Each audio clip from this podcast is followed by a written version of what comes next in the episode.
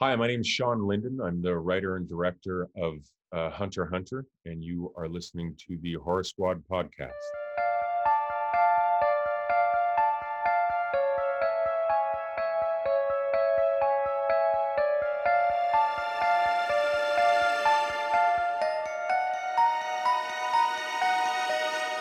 Hello, welcome back to the Horror Squad podcast, episode number 192. Tonight we're talking about 1995. David Fincher directed Seven, which I don't know about you guys, but it got like I forgot the seven was actually in the title.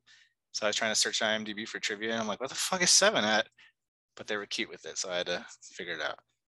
But I'm one of your co-hosts, Todd. Uh, we have Sam who's nodding, but she didn't say yes, so it made me awkward. We have Steve and we have Joe.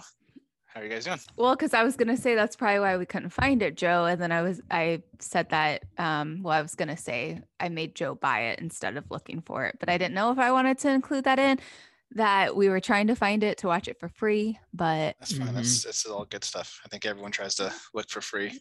Yeah. How much was then- it? Three ninety nine or so? Three ninety nine. Yeah, yeah, It's worth it. It was worth it. Yeah. that's what I said. I told Mhm. Joe I would pay him the three ninety nine. Gonna have to do that. Put in his little lunch money bag. yes. Thank you. But I have a, I have a story. Oh. It's an interesting one. I told Sam I was like, I cannot wait to tell this on the podcast. Let's Actually, like while it was happening, I'm like, oh, this is gonna be great content right here. Um, so I went to Texas Frightmare weekend um over the weekend, which I will give a full breakdown during the what watch segment because it was a busy weekend. I wasn't really able to watch anything, but I do want to share this. Um, so I was so I took uh, an airplane obviously to get down there. Uh, and uh, on the way there, there was um, so like I sat down and there was no one in my row yet. So I was like, oh, maybe I'm gonna get lucky. Like no one's gonna come in my row. Like literally like two minutes before we're getting ready to take off, two people showed up. Um, I, I don't really know what um, you know, uh, ethnicity they were or anything like that, but I could tell like you know, she was wearing wearing like a, a what is it, a, a hijab or hijab? I don't know. I don't know the terminology. I apologize. The hair covering? yeah, yeah, the hair covering. So I'm assuming like a, a Muslim couple or something like that. Um, and uh, they sat down. The husband sat in the window seat. She sat in the middle. I was so I was on the end in the aisle seat, and uh, you know they got adjusted or whatever. Like, and then I sat back down, and she looks over and she sees my exorcist tattoo, which you know it's like a fucking demon with a tongue. She starts freaking out. She starts crying. She starts saying like prayers, like she's like doing like a sign, like uh, like, and she starts like saying prayers like in her language or whatever. And she like this went on for like ten minutes, like while we were taking off and shit like that, and it was so uncomfortable and awkward and i just just, just kind of tried to ignore it um and once we like were she finally did settle down but i was like in my head thinking like oh man like i was gonna call like a stewardess over or something and ask them if they could like move my seat because i felt like really bad about it so i started like kind of covering my tattoo with my hand like and stuff like that so she wouldn't have to look at it and yeah so it was interesting it's the first time i had ever Wow. experienced something like that with my tattoos um, but it was a very different story once I got to the convention. I got a lot of compliments on. So it was a, a very polar opposite uh, thing. Uh, but yeah, it was it was uh it was interesting. Hopefully there's no like curses put on you or something. yeah, right. Mhm. that sucks, man, to be that scared of a tattoo. I mean, if you're like hardcore religious, I could totally see that being like, especially like when you're. And Sam like had a good point. She's like, you know, we were getting ready to take off. She probably thought it was like her final flight. Like she was like, she was like, we were gonna like Mhm. crash or something like that. Yeah. Um, At least you didn't whip out your phone and start watching Exorcist or something. Or if I your know. head slowly turned with your tongue out, you're like, right. I actually Palms watched start bleeding. Like, jeez. yeah. I actually watched another Morgan Freeman uh, movie on the way to the uh, to the con too. I did. I watched the Shawshank Redemption Nice. because it was on there for free. So I was like, all right, I'll, I'll, I'll give Shawshank a watch. And still as good as I remembered. Yeah. So back to this couple. Did Yes. did the, the man, the husband, ever say like, did he freak out too? No, not really. He just like he kept like um patting her like on her like leg and stuff like that, trying to like comfort her. Wow. Um, but I mean, she settled down like after like you know. Are you 100% sure that she looked at your tattoo and wasn't just 100 deathly fa- afraid to fly? I mean, it could be. I think it could have been a combination of both, but she kept continuously looking over, like at me and my arms. So, like, I know it was like definitely a factor. Um, she definitely could have been afraid of flying too, but I think that definitely contributed to her fears. Well, whoever's out, if she's out there listening, the, Yes, the I- off I- chance. I guess I kind of apologize, but Wow, that sucks going through life so like easily triggered like that. right, Jeez. yeah, yeah, Watching TV and see like a Halloween trailer, it fucking blows your mind. yeah. Well, hopefully you had fun. I we look forward to you talking about it later because Yeah, Texas is my a favorite lot. state, I've, and I'm glad you had yeah. Hard Eight. Hard Eight's awesome. Oh yeah, yeah, yeah. Hard Eight barbecue, delicious. Um, me and Sam actually. So I had not even realized it, but Sam and I went there um one Texas Frightmare um weekend. But yeah, barbecue was was awesome. I got ribs and brisket and jalapeno kielbasa, which was the best thing I had there. No doubt about it. It was so fucking good. But yeah, good stuff. Definitely recommend it. Everyone kind of like says it's like a touristy place, but I don't know. Like I thought it was good. I thought it was good Texas barbecue. So Yeah, it's just gonna, everyone, every place has a place like that where everyone goes to, but like locals almost shun it because it's like, oh, you know, tourists go there. That's not, you know, the little place down the Mhm. street that we love and stuff. So, You have to drive like two hours to get to, and right, exactly. It's a hole in the wall. you get there, it's only cash. You're like, right. yeah, exactly. So, what have you guys been up to uh, lately, Sam and uh, Todd? Anything good? Um, really, just organizing, doing boring stuff, trying to get my life right. You know, the usual. How, Did how you was have your? some girl time this I was, weekend? gonna, I was gonna say, uh, did you uh, pizza? treat yourself? Did I enjoy my alone time? Is that what you asked? Uh-huh. Hell yes, I did. It was amazing. Like, I never felt so relaxed. And I realized, like, damn, I'm like literally uh, so tense whenever Joe's around because he's just like a ping pong ball bouncing off the walls, bouncing off of every little thing around here. So it was nice and quiet. I enjoyed my morning. I enjoyed my afternoon. Like, I was busy all all weekend, but it was just so nice because it was just like me, some me and my thoughts, me and Raven. I got to like listen to music, just like go at my own pace, which was lovely. Uh, I, I can respect that because people think I'm mean when my family goes to California without me, you know, because I got to stay home, watch the dogs, go to work and stuff. But Mike, no, like there's something about just having, you know, your own routine, get some coffee, sit down on the porch, whatever. It's super relaxing. So I think everyone deserves a couple days off, you know? I think so too. Yeah, my alone time is very important. And Joe didn't even want to go. And I was like, please, please go. Please go. Well, that's although good. we although we missed him, but it's nice. I, I enjoy my my alone time. So when I get it, I really, I really enjoy it. But, but next time, stretch it out like three or four more days, Joe. All right. Give her some time. I'll Yeah. try. I'll try. Maybe yeah. Maybe And I'll I'm go- sure he I'm sure he enjoyed his time without me too. So I did. I mean, the con was great. It was the first. I mean, I'll talk more about it later, but it was like it was my first con since like the pandemic started, and it was. I forgot how much I missed going to them. That's for sure. They're they're. It was a very good time. Awesome.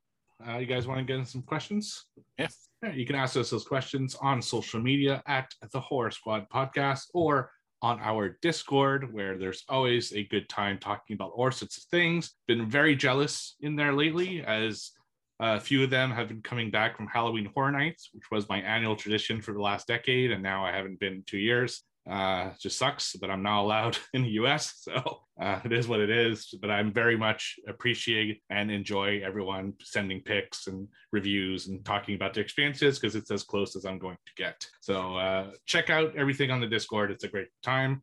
First question was actually sent last week, but just missed our cutoff time. We had just finished recording when it was sent. So uh, that's why we're a week late, but here it is. It's from Mr. Boonsta. He says, The Big Lebowski makes me want to bowl. The first season of True Detective makes me want to drink a cold beer. What horror movie makes you want to do something? Cheers from Morgantown, Wyoming. What WV? Is that Wyoming? West Virginia. Virginia? W, WV? WV, West Virginia. Oh, West Virginia. Okay. Sorry, I don't Wy- know. Wyoming would be WY.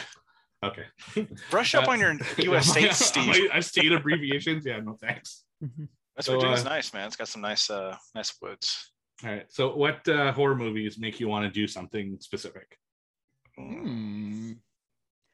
I mean, Sean, uh, drinking, like he mentioned, drinking with um, uh, True Detective, but like whenever I watch Shaun of the Dead and they're all just like hanging at the Winchester, like with a nice cold pint. pint, like yeah, it definitely definitely makes me want to drink. It's a good one. Um, Dawn of the Dead, man. Like, just go to the mall, hang out. Okay. Uh, Friday the 13th, camping. Because I like being by the lake. I like being outside. I like being one with nature. Yes. Every year, I watch Halloween while I'm carving pumpkins.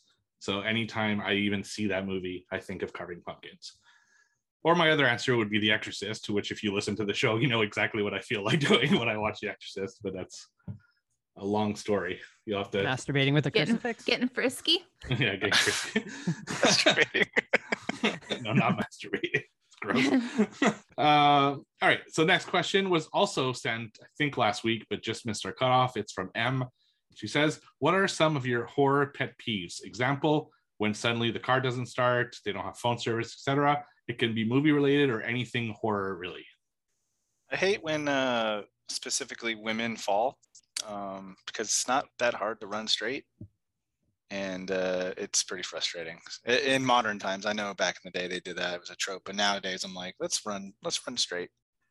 I There, there's a movie called I think something like "Don't Knock at the Door" or something along those lines, where I'm I swear to God, you've never seen someone fall like that ever in a horror film. It's it's like the probably the most blatant like chase scene where she just keeps falling and it's just ridiculous. Like, if ever you watch it, you'll know what I'm talking about. She being chased by a big fat naked guy, and she's just like falls every. Is that two- don't answer the feet. phone?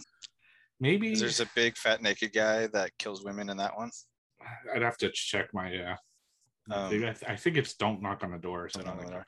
There's also one I don't like too when when cops in movies like someone's bloody. Oh my god, help me! And they're like, "What's wrong?" And they like they keep their gun holstered, and then they inevitably get ambushed. Just take a gun out, or at least listen to the person, or take them away from the scene. Something I hate it. Those are my two. Uh, for me, I think it would be like splitting up. Like, all right, you go this way, and I'll go this way, and uh, we'll, we'll meet up or whatever. It's like it's the always the worst idea. You you always work better in uh, groups. I feel like, uh, and yeah, whenever you split up, it's just never good. Um, I was saying that that's a good one, Joe, because I hate when people also split up. It makes no sense. Um, and also I feel like it's a pet peeve of when there's a couple in a horror movie and instead of like figuring out how to get away or how to get out, they end up having sex. And it's like, can we just wait for a second? Like let we can have sex after. It'll be more enjoyable, okay? Uh, mine is might be more of a like film school thing, but when and more of an indie thing. But when a horror film has like some trick up their sleeve and they super overuse it throughout the whole film. Uh, for example, I was watching um, From Dusk Till Dawn Part Two uh, today, and they do POV shots like nonstop throughout the movie. Like it, it was like good once or twice, but by the like 20th time that they do it, you're like, okay, come on. Like, and you see this a lot, I find in indie films where they do this trick over and over and over and over, whether it's some lighting effect or some um, type of kill or a music cue or something like that. Uh, you know, Todd, there's a movie we watched in the last couple of months where uh, there was a music cue that happened like Oh my constantly. God. I don't remember what film it was, but I can. Yeah. Uh, uh, what just was that called? I don't remember, but Stupid. ju- just things like that that you know don't overuse the same tricks. You know, try different stuff in a movie. That that'd be like- a big pet peeve. It was like when Matrix came out and everyone had to do bullet time or the camera spinning 360 for like three years. Yeah, yeah, Yeah. yeah. So that's a big one for me. That's gonna Uh, bug me what that movie is called now. Looked it up. All right. Uh, next one is from Mandy. She says, "Hey squad, I doubt it, but I like to ask this question anyways. Do any of you have any seven items or autos? No, no, nothing. Nothing, nothing at all. Is it even possible? Well, au- autographs is possible. I guess Uh, if you order it from like a, I mean, Brad Pitt and Freeman's. No, Brad, yeah, common. forget No. Brandon Freeman uh, or Kevin Spacey, I guess. But um, uh, CPA, that the service I use, had uh, the sloth guy Victor, oh wow. who also played the mummy in the Monster Squad. Oh, that's cool. So that could have been something. I, I, I thought about it, but it was like 50 bucks. I thought it was too much for Yeah. for that. But um, no, I don't have anything either. However, when I was a teen, my bedroom was all like different movie references on my wall, and I did have the seven deadly sins written in like blood, uh, Oh, not real blood, obviously, but Whoa, what the It's like a red flag. yeah. What the fuck? uh, on my Parents are horror, like, "Are we gonna commit him, or are we gonna like Hey, see what no, happens?" actually, you know, uh, true story had nothing to do with me. Uh, I went to Italy for two weeks with my friends, and when I came back, my sister and my mom had painted my room into different movie references, and that was the one they Nice. they chose. 'cause Really? They, they knew I liked the movie, so Wow. I, I had nothing to do with it. That's, That's really cool. nice of them. yeah, it was really cool. It's uh, it's because honestly, I think it's because they hated my room before.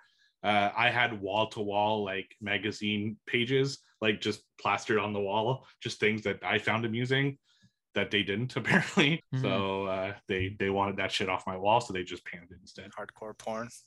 I mean, it had some, it had some not, not hardcore porn, but it had some girls on it. You know, yeah, it was just uh, angsty I- shit. Steve, I thought you were gonna say uh, I didn't know if you got that Bambox item where they had like a Barbie head inside of a, a box. No, I didn't get that one. blood. Okay. Is that is they that real? really do that? Yeah, yeah. Bambox so really bad. did that. Yep. It, it, it wasn't in a horror box because I've I've had every single horror box they've done. Uh, it must okay, have maybe been it was uh, in their pop original. Maybe, yeah. because not a lot of people consider seven horror, right? So that's a whole discussion that we're gonna have later, I think. hmm Uh, yeah, no, that's terrible. yeah. I mean, yeah, there, there was a time Bambox was just the worst. Uh, lately, they've been great, but yeah, there's definitely a dark period there. Um, her next question: I won't ask you about your sins, but what's a bad habit you have that you'd like to improve? Sam can tell all about mine, probably. She, she cleaned up after him after you were gone for a few days. no, I mean, I Picking up your socks from the floor, wiping I your think- piss off the toilet seat. What else, Sam? What else we got? Pick up your dirty underwear. Wait, those are all mine. Never mind. Mhm, mhm. I doubt my my bathroom sometimes can get pretty gross, and she does call me out for that quite It's a bit. Disgusting. Guys, if you want to give your girlfriends boners, just literally clean up your bathroom. Like uh, you'll you'll get you'll be happy that you cleaned up your bathroom. That's all it takes. That's all it That's all it takes, takes. apparently. Okay. All right. Get clean the toilet later. Exactly. Um, pet uh, bad habits. Uh, I don't know. Oh, is that Joe's habit? Yeah. What? My, I feel like you were gonna say something else. Me or Joe? Joe. I feel like he's just trying to get off easy. hey, we're not. No one's perfect, you know. We all got our. I'm sorry, what? just kidding. Todd, you don't know? What are you, Mr. Perfect over there? No, Nobody's perfect. it's bad habits. Um, You must pick your nose. Come on, pick your nose. Wipe it under the chair or something. I mean, who doesn't? Who doesn't? Sam does it for sure. Oh, yep. She's Pick your nose picker. ass. She's a double nose picker. What's a double nose picker? Two fingers, one in each nostril. Oh my gosh, double it, that sounds go. painful. Digging for yeah, there you go. Get it. Get some green if you say if you say you've never picked your nose, I think you're automatically a liar. Everyone's picked their nose before. You're- Come yeah, on. you're super. I mean, if you have a burger hanging out, but I'm not picking for gold. See, I'm you're not, lying. I'm not making it a s- morning activity. no, but there's like you know. In the if, like, words of Brad Pitt, you're a liar. Sorry, Brad Pitt, I'm not. even if it's not hanging, but it's like blocking your nostril. Well, yeah, if you feel it because you're yeah, like, wait a yeah. minute, yeah. But I'm Mhm. saying I'm not going like, what's in there today? What can I find? How is it possible? I think I've asked this before. How is it possible for butt wiping when you have nails that long? I just don't get it because you got to wipe. My nails aren't even that long, Todd. If I can see them, they're long. So how do you They're wipe? not that long. It's yeah, they are. What do you mean? I'm not. I'm not like scraping my asshole with my Well, fingers. Every now and then, guys back me up. You can get a little slippage. yeah, uh, yeah, So it can happen. nails like a well, I'm not a monster. well, I just Todd, She doesn't pick her. She doesn't wipe her butt either, guys. I Sam's make sure that the toilet paper's covering Oh, wait, my wait. hand. You guys got bidets now. You don't need toilet paper. we didn't get we didn't get yet, but I was gonna say this is perfect reasoning for having. a If bidet, 'cause Joe's if Joe doesn't want to pay about- three ninety nine for seven, we sure ain't getting a bidet. I'll tell you that. Cheap ass. Yeah. I mean, I have a laptop that's like 15 years old. Okay. So, But sure, I'll meet 20 celebrities for eight eight hundred dollars. Yeah. Sure thing. including I mean, one I who's was- we're literally hosting in like two weeks or in Yeah. a month or whatever. Like, You dingy. I mean, I did that I just didn't for even like think of support and as like a, a thank you, like for Yeah. doing it, you know. But yeah, but you know, Da- I have a Damon's a handsome man, dude. From those He pictures, is. He is. He's a fucking good looking dude. He's a very handsome man. I, ha- I haven't noticed. So you all got your bad habits out, or Yeah, we're done. My bad habit is that I like to eat a little too late at night, but I've been doing good though. I haven't had any food after my dinner. Good. That's that's my bad habit. Hmm. my bad habit is like let's say I want to do a project in the house, you know, little project, not usually big project, but little projects. I'll go to the store, I'll buy everything I need for it. I'll put the stuff right next to where I want to do the project. Then that stuff will sit there for like a year until I actually like do it. So like say let's say like I buy a doorstop for example, so the door doesn't hit the wall. I'll like literally go buy it to the store, I'll bring it back, I'll put it on the counter and I will move that thing around for a year instead of taking the three minutes it'll take to like put it into the wall. And so I procrastinate with little projects. Big projects, I'll I'm all over, but little projects, I don't know why. It just sometimes I just can't get myself to do it. I got one then. I get too attached too quickly to projects. Like, um, for example, Steve, I like a day ago, I told you, hey, what are you using for your editing? Blah, blah, blah. And then like I'm, I'm going from I need a new editing program to oh wait now I need a whole PC. Oh no I know I need to get a new Mac instead. Uh, so I end up spending like a ton of money for no reason. Like I bought a new camera, I bought a new editing software, and it's just like it's stupid. Sometimes I'll even buy props for shit that I'm never gonna use. That's So- exciting. What kind of camera did you get, Todd? Oh, I got a 4K camcorder. What? Mhm. How much was that? It's not. They're not uh, that bad anymore. You can get on Amazon for like 200 bucks. They're pretty What? cheap. Yeah. I mean, you're not gonna get like a, a Sony or Panasonic name brand or anything, but if you get it from Amazon, it's protected if it sucks. Uh, That, that's totally my wife's like bad habit too, is that she'll have a project in her mind and she'll think about it forever. And then I'll buy her whatever she wants for it and then never use it. So yeah, my wife wanted to play fucking violin. Yeah, Yeah, I bought it for her, and she never opened it. You so- bought her a violin? Yes, I did, and I even bought her like an that auto tuner, so there's no excuse. Oh my gosh, Todd. never opened the damn thing. She won't let me sell it either. Wow, throw it that's away. amazing. I'm sorry, Steve. What did you do? I, I, I was actually basically the same thing. Uh, she- what did she's you buy your wife? she, she- she's like the little girl in uh, Willy Wonka. You know, like she wants the chocolate bar really bad. So my wife was a guitar, a piano, a fucking like. There's, there's always something. There's always an oboe, which is like a kind of bigger Wow. clarinet. I just I, I buy it for her, and I swear she touches it once, and then all right, what's next? you know, like I want something else. Wow, that's amazing. Look at you guys invest in your wives' dreams. Meanwhile, Joe's just buying me more horror stuff just that I just don't enabling you to collect more. hmm That's so nice of you guys.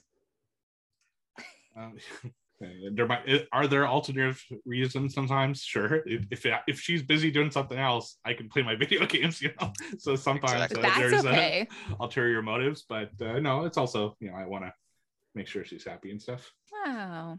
uh next question. Boners for Steve and Todd tonight, guys. uh next question still from mandy. Which piece in your horror collection would make you the most sad if it arrived in a box all broken and destroyed That's a tough question. Toughy. I think if my uh my Don poster that's signed by everybody got ripped or something, I I mean you can't replace it. Like what are you gonna do? So that would suck. This is a tough one. Uh, probably my Nightmare on Elm Street 3D poster that I have signed by a lot of the cast. That's one of my favorites, and it was actually one of the first horror collectibles I ever bought. So yeah, I threw away a signed poster the other day actually. of what which Uh, one? Bill Moseley, Chop Top. Uh, it was Oh. one of my one of my first ones I ever got when I was, you know, 17, 18. And uh, I've moved so many times, it's been ripped. I mean, I was hanging in my parents' you know, house when I was a kid, so that's how old it is. And then it got gets ripped, and then I had to tape it to the back of another poster, and that got ripped. And it's just like, you know what? I'm gonna throw Bill away, and I threw him away. cost me 60 bucks in 2005 or so. Mm. Yeah, I wasn't careful with posters when I was a kid either. Now, now I have nothing that isn't in a frame. But back then it was just pins Mhm. and Scotch tape. You know? I, I had this original Return of the Living Dead German theater display poster that I got for like, I don't know, 10, 20 bucks at a con, and it goes for a couple hundred online, but I didn't take care of it. Hung it up with tape or pins or tacks, and I'm like, "Oh, I would love to get that poster back, but it's so expensive now. But stupid Todd. You got anything, Sam, that you're really attached to as far as horror collectible? Um, I'm gonna say no because I try not to attach myself to that stuff. Go smash your Myers snow globe. Okay, don't get okay, don't do that, and don't smash the Myers house that Joe got me. Mhm. That's what I'll pick. Cool. Uh, I'm in along the same lines as Todd. It would be my Walking Dead poster, just because it's 12 signatures and I got them all myself, and it's just you know some of them are dead. I guess the one that's the most irreplaceable of the stuff I have. Like I feel everything else, even though some of them that are dead, I could probably get a replacement for not too, you know, expensive. So that would probably be it. Is that Hershel, one of the guys? Yeah, Hershel's uh, the one that's dead on that. I think he's the only one from The Walking Dead that's dead on the poster. But I have a few, you know, deceased posters now. But yeah, that, that'd be the toughest because there's so many. Um, her other two questions are actually seven related, so I'm gonna wait till the end for those. And our last series of questions are on Discord. First one is from Todd. Was Joe happy with Mac's performance? Oh, all right. Mac Jones, New England Patriots new quarterback. And yeah, Todd, I actually was. Even though the Patriots lost yesterday, I thought he looked pretty good for a rookie quarterback in his very first start. And I think uh I think they're going to be good this year. I do. I do. I th- you know, they got to work out some kinks and stuff. They made a lot of mistakes yesterday, mainly penalties and fumbles. Had they not done that, I think they would have won the game. So, yeah, to answer your question, I was impressed. Good. Thank Football's you for back, asking. baby. Football is back. I'm excited. Much to a lot of wives and girlfriends' dismay. hmm Actually, um, I took a flight early so I'd be home for the Patriots kickoff. So that's so I skipped the con completely on Sunday, so I'd be home in time.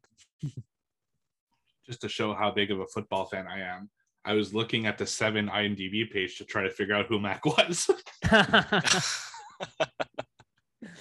they couldn't figure Love it out. So that uh, that, that makes sense now. Uh, next series of questions are from Chuck, Captain Amazing 85. What would be your sin out of the seven deadly sins? Mine is gluttony. Yeah, mine, mine too. Snacking on burgers. Yeah, Mm, it's like I just yeah. can't stop. I need, I just overindulge. mm. Yeah. Mine might be envy because I'll look at other people's horror collections sometimes and I'll really be like, oh my God. Uh, mine would probably also be gluttony, but I gotta also put in one for greed. Uh, it's not so much that I don't give to charity or I don't give to other people. It's more that I everything I do professionally is to make sure I'm as rich as possible by retirement. You know, uh, like all the moves I make at work is to make sure I'm as secure as possible for my retirement. Like I just that's all I think about when I'm at work is what can I do next to make more money to have a better That's, more that's admirable though. You know, you're It looking is no, towards your older older age, and it's always really heartbreaking to see like you know grandma age, older people, whatever, that are struggling financially or physically. And yeah, you gotta you gotta get your retirement stuff going, man. Yeah, it's very important. My, my dad instilled that in me really young. So, you know, sometimes I'm proud of that because like I look at the people who own the houses on my street and I'm by far the youngest, you know, it's like, Mhm. and I, I think that's a lot of my dad's kind of wisdom that he passed down on me is, you know, don't spend money you don't have and make right financial decisions. love that. Um, his next one, uh, to this day, I quote, what's in the box? What is your go-to movie quote? Doesn't have to be from this movie. That is a great question. I got to think on this one. Hmm. Um, most of mine are just geared towards annoying my family now. Um, so Army of Darkness, you found me beautiful once. Like I say that all the time. You found me beautiful once.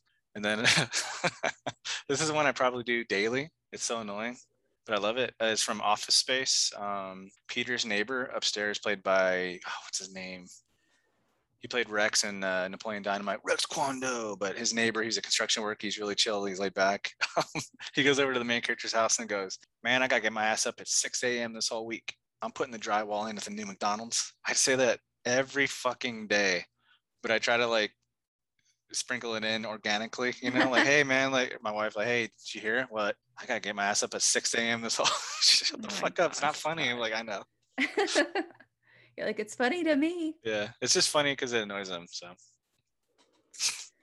Um, I have two that I say a lot. I'll say the first one. You guys got to guess what movie it's from. She could be a farmer in those clothes. um um oh fuck. Is it Jennifer's body or something? Is it horror? Clueless. Oh, and then I okay. say this one to Joe all the time when he tries to like make stuff happen. Like Oh, that doesn't matter. thought we were getting dirty, but Yeah, me too. Getting maybe, funky. maybe maybe she still means that. So. Stop trying to make fetch happen. It's never Uh, going to happen. Mean happen. Girls. Mhm. Lindsay Lohan classic. It's a great one. Uh, I don't know. I'm drawing a blank. Sam, is there anything I, I reference you can think of? No, Joe more he sings songs rather than I quote, do. Quote movies. Mm-hmm. Like he'll true. just sing one line and then uh, fucking five minutes later I'm singing the song and I'm like, were you just singing this? Like he, Yep. he just like, yeah, he does that all the time. hmm This is true. Sometimes if like I do say clever girl a lot, Jurassic Park. Nice, yeah. I've never heard you say that. Maybe not to you.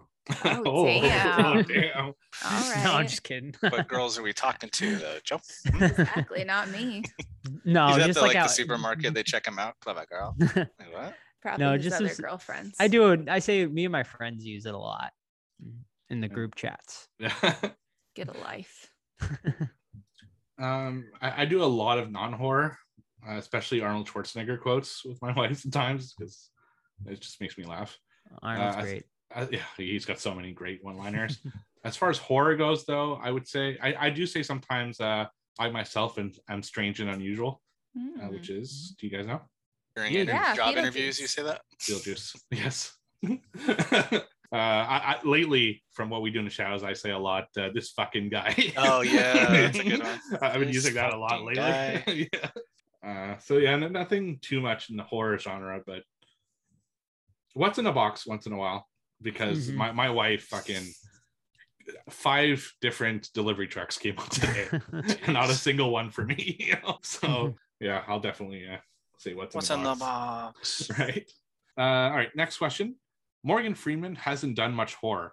Would you like to see him get back into it? And what subgenre would he thrive in Hey man, Morgan's had a long, illustrious career. I don't think he has to prove anything to anyone at this point. you know, would I love to see him come back? Yeah, but he's, but you know what? He's pretty old now. I think he's he's done his It's uh his twilight years. time. Yeah, it's time for him to sail off and just enjoy life. Sail life. off. Okay. To sail off and enjoy life. But I would like to see a sequel to um, uh, what was that one he did with uh, Jack Nicholson, where they both uh, old dogs or bucket something like that? bucket list Yeah. Yeah, bucket No. list too. I've seen that. Is it good? I mean, not really. I but- know. I was gonna say it, it was better in concept than in uh, execution. yeah, I was being facetious. Oh, well, to go back real quick to the movie quote. So I never knew what movie the What's in the Box is from. I always thought it was from like The Gift or something, or um the Tom Cruise m- movie, Show Me the Money. I thought it was from either one of those two. Yeah, I never. Show Is it called The in the Gift? Yeah, I never realized. And then when he was saying it, I was like, my whole life just came You're together just in that moment of time. Like I remembered every person I've ever known in life to say that movie. They all just kind of said it, and I Joe came, looked at you and you I were like- drooling because you're I came spasming. alive. I was Uh, like, oh, this is what it is. My head explodes. I wanted to send memes to the chat, but I didn't want you to get spoiled, so I had to resist. I got spoiled because I could already tell the whole movie, but whatever, Oh. it's fine. Sam just can Got a predict. clairvoyant over she here. does, yeah. Mhm. It's my magical power. Oh, Speaking of magical powers, I can't. I could probably do it on video, but I've been doing magic card magic card tricks to my family nonstop. So I've been looking at YouTube, and it's I their friends Right, come Daddy. over. Yeah, their friends come over. I'm like, I'll go up. Oh, what was that? You wanted to see some magic? my daughter's just like, oh my god, and I just fucking grab a deck of cards and It's fine. Uh, does your daughter have a friend who like enjoys that and she's like, "Man, your dad is so funny." Like, yeah, show us the tricks. Yeah, I hear her say shit under her breath, like, "Oh my god, these green beans are good," even though it has nothing to do with fucking my, my comedy. Yeah. But I'll do like, "Oh man, Star will tell you she farted," it makes her laugh and stuff. That's how I would be that friend. I was always the one that like loved the parent jokes and I would Yeah. just be like, "You are so funny. Tell me something more. Make me laugh." Oh, that's good. Sam, would Also s- Todd would Todd be the hot dad? If Ooh, he like went over at the sleepover. Ooh. Yeah, Todd would be the one of the hot dads. All right. Um, but wait, going back to confidence magic. just shot up. All right, Todd. wait, going back to magic, which I wanted to bring this in earlier. Um, so by the time you guys hear this episode, well, it's Steve's birthday week. So happy birthday to Steve. Birthday boy, Thanks. Do thirty-nine birthday plans? spankings. Uh, yeah, I'm gonna go see uh, *Malignant*. Um, you know, I, I didn't really want to. I'm Oh, doing it. really? yeah, I I have personal issues with it, but uh, I'm gonna see it because the podcast for the podcast, and people want us to review it, so I'll, Dedication. I'll bite the bullet on this one. But I was just pissed off that What are your personal issues? Like someone, no, it's because it's free in the U.S. on HBO Max, Oh. but Mm, you can't get it on HBO in Canada. mm. So I have to go with s- that? pay on, like forty dollars to see it. You know, and that's Show Canada some love. it- it's more like it. just like it's not the, about the money. It's more about the you know kind of. Steve's trying to save for his retirement. God damn That's it! right. I don't do you get, like, blame do you blame them though, or do you blame your own country? Because don't doesn't your country have laws about like certain like so, uh, no, well, content? it's it's kind of two things. Uh, they sold the right. WB sold the rights to a Canadian distributor, Mhm. and they're they're not releasing it. So, so it's kind of two ways. WB could have kept the rights and put it on HBO and put it on HBO in Canada, but instead they sold it to another like competing one that isn't releasing it. So that so it's both them are assholes in my opinion. Um so yeah, so I'm seeing Malignant and then we're having sushi and then watching whatever movie I want, she said. So that's a very dangerous. Proposition that my wife made. Oh. so who knows what And I'm are you gonna going to be her getting frisky so. after? Kuso. uh, we'll see. Yeah, probably not because I'll be full from the sushi, Yeah. but Morning after, morning after. yeah, or morning of. So we'll see. Or Oh. yeah, it's like or There you go. before. Yeah. Nice. All right. and probably go swimming as well because it's probably my last chance before it gets too cold. Mm, That's uh, mhm. I think we're gonna uh, get the pool closed next week. I'm jealous. Do a cannonball for me, would you? Definitely will. Um, next question, Sam. What's for dinner? Um, I just say I don't want to eat anything in this movie universe. I was actually eating. Well, Joe and I were both eating while we were watching this movie, and I Was it was like, spaghetti? no, Ooh. I was eating rice and grilled vegetables. Mm. Um, I don't, I don't know. I'm, I wasn't thinking about it. Um, what about some lasagna that is crisp on the top layer? It's kind of like dead skin, like rotting Mm. flesh. Gross. Are these supposed to be good or bad? hey, Just whatever you fit the want. It's your I meal. Yeah. What does Chuck want? How about I'm gonna say how about a, a glass of wine in an unclassy Oh, glass like Brad poured uh, Morgan there. Yeah. like a Flintstones cup or something. Yeah. I like it.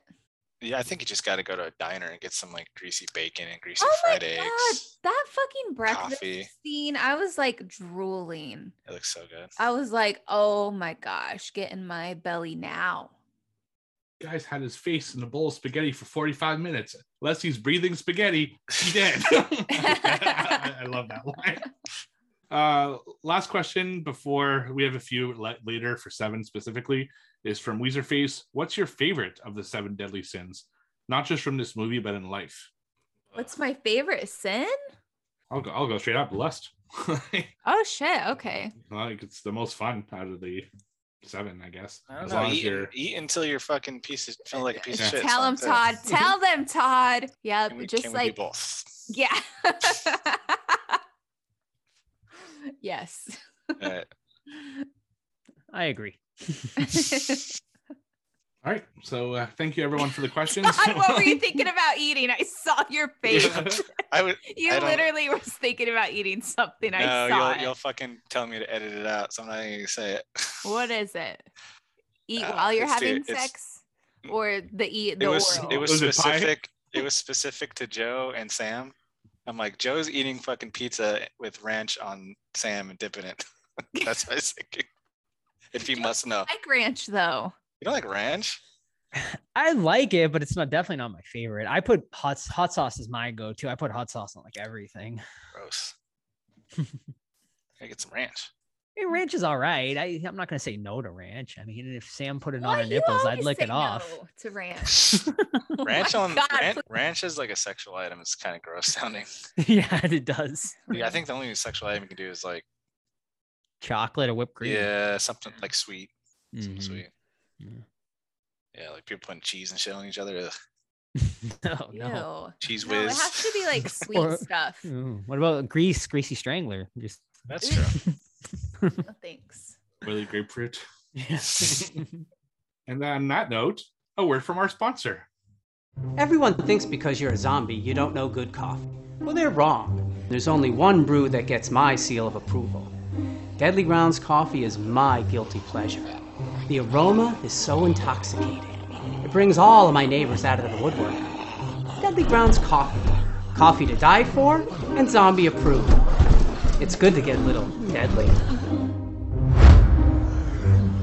Use the front door! Oh, they're so disgusting. What watched? Yes. Joe, why don't you talk about that Texas Frightmare weekend there, buddy? Yeah. Yes. All righty. All right. So yeah, I went down to Texas Frightmare weekend with um a coworker actually. Uh he was going like and last minute I was like fuck it, I'll just go down too. So I booked a last minute flight. Is he a and let's talk guy? about this. He is I wouldn't say a huge horror guy, but he's definitely a horror guy. He does listen to the podcast. So Mike, if you're listening now, what's up? Shout out to Mike. Um, shout out to Mike. Yes. Uh, So yeah, he's like he's more of like a big comic book fan, but he does like horror as well. So he does do like a lot of comic cons and stuff like that too. So Texas Frightmare weekend. First thing I want to talk about is skip lagging or hidden city flying. Has anyone ever heard of this? Are you gonna get arrested for talking about this show? No. No, no, because I've already done it. So now it's like Okay. out and about. Oh, Okay, so FBI. uh I decided to go ve- very last minute. I booked my flight we- literally on Wednesday, flying out Friday. So obviously, booking a last minute flight like that. Uh, so yeah, it would have cost me about 550 bucks for a round trip uh, flight down to Dallas. So I was like, well, fuck that. And I really was not even gonna go. And then my coworker Mike was like, well, have you ever heard of this thing called skip lagged? And I'm like, no, what the fuck is that? So here is what you do. And I will say caveat emptor to anyone else who would like to try this because uh, it is highly frowned upon by the airlines, but it is not illegal or anything like that. Um, but technically, you are breaking their uh, like breach of quote unquote contract when you do do this. That's in their user terms. So basically, here's what I did. And you can go on their website, Skip Lag, just look up Skip Lag. They have a website. So what I did was I, instead of booking a quote unquote round trip flight, I booked a layover flight. So what I did was I had a on the way there, I flew Boston to Dallas, and then I was supposed to take a flight from Dallas to Florida. Um, and which you skip obviously that leg and you do the same thing on the way back. So on the way back, I flew Dallas to Boston, and then I was supposed to obviously lay over and go from Boston from uh, Boston to New York. So obviously not direct flights uh, are way cheaper. So it saved me about $250 by doing it that way. Um, a really smart idea. Uh, the only thing you can't do is you can't check bags, obviously, because they would be going to their final destination. So as long as you're just like bringing on a backpack, it worked totally fine for me. Um, I definitely was flagged though, because when I went to check in on the way back home, I could not pick up uh, check in online and I couldn't print out my boarding pass like through a kiosk. I had to actually go to the agent. And when I went to the agent, she like pulled it up on the computer and she goes, Oh, and she like points at her computer and she brings over like another woman and this she's like, uh, motherfucker. and she's like, What am I supposed to like do here or whatever? And the lady's like, Oh, you have to ask him like where his final destination is and like where he's going. And she's like, Okay, so what's your final de- destination today? I'm like, Oh, I'm going to New York. And she's like, Oh, okay. And then like she talked to the woman again and she's like, So you're going to New York? That's your final destination? I said, Yeah, yeah, LaGuardia. And she's like, Okay. And then she like printed it out and that was it. So it does work. Um, but obviously there are risks involved. So I mean, What's Would the I do it though, again? if it's not You, against you the need to So check there- that bag. Yeah. Yeah. Check Check that back, There- motherfucker. Check What's that up? bag. Yeah. Put your money where your mouth is. uh, the risks are they could, um, you know, you it, technically tell you you can't fly, like because you're broke their things. But it's like a like, how do they prove it, right? Like they can't really. You can prove have a family They have they have attempted to sue people in the Yeah. past and it's never worked the lawsuits have always been thrown out of court um but they said basically uh, well from what i read is if you just do it like two or three times a year like you're not you know you're not kicking up a fuss over it you know what i mean? So would i do it again? Yeah i would. The only big risks that i read is that sometimes they do like um like re-divert flights. So they're like oh well we're for the layover now you're going like here instead of like you know your destination you wanted to go to so that could fuck you over. But if i had to do it I, I would do it again if it was like a super last minute flight like that. So you know like i said caveat but it worked out great for me uh save me a few hundred bucks I got it. up- So I want to go to Dallas. So I book it to California. They stop in Dallas. I never leave. yes exactly Oh, interesting. Mhm. yeah Dirty, dirty rat. Yeah. Did your coworker do that too? No, he didn't. No, he had already booked his. He did it legit because he had booked his like a couple months ago or something like that. But anyway, so let's get into Texas Frightmare Weekend. So I, I did my shady practice of getting down to Dallas, and uh, yeah, I mean, so the con was great. Um, it was way smaller this year, obviously due to uh, COVID protocols and stuff like that. So I would say it was about maybe half the size it normally is uh, a lot less vendors, obviously, like way more spread out the vendor tables and stuff. And they cut like definitely some uh like aisles and whatnot to accommodate the mo- the bigger space and stuff like that. So that was a bit of a bummer. Um, but uh the big plus of that was they only sold like 50% of their normal tickets so it wasn't like crowded at all um there were some long lines but all of them were like manageable like even like the longest line the longest you maybe were waiting was like maybe an hour and a half two hours for like a, a big time guest uh so yeah so anyway uh, i was able to meet uh damien maffei who has been a, a good friend of the show i was able to chat with him hang out with him uh he, i mean he is just as great of a guy uh, as he is, you know, online. He's just as cool and awesome uh, in person as well. So I, I really thank Damien for being so uh, gracious and kind uh, to me while being at the con. And he's super excited for the signing.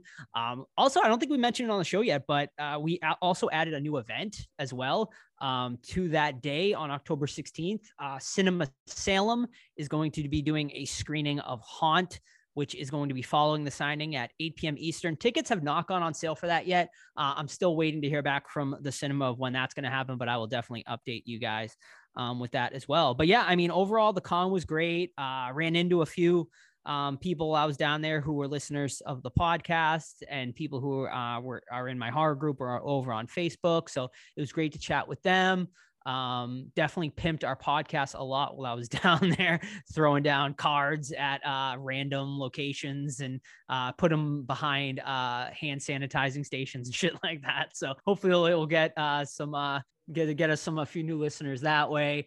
Um but yeah it was great. I met some uh great celebrities. I got uh in costume photo op with tony todd uh, which was amazing. He looked so good, like in his Candyman costume, and like actually getting to see like someone like in costume like that. Like I don't think I've ever really done that before that I can think of, like an in costume photo op like that.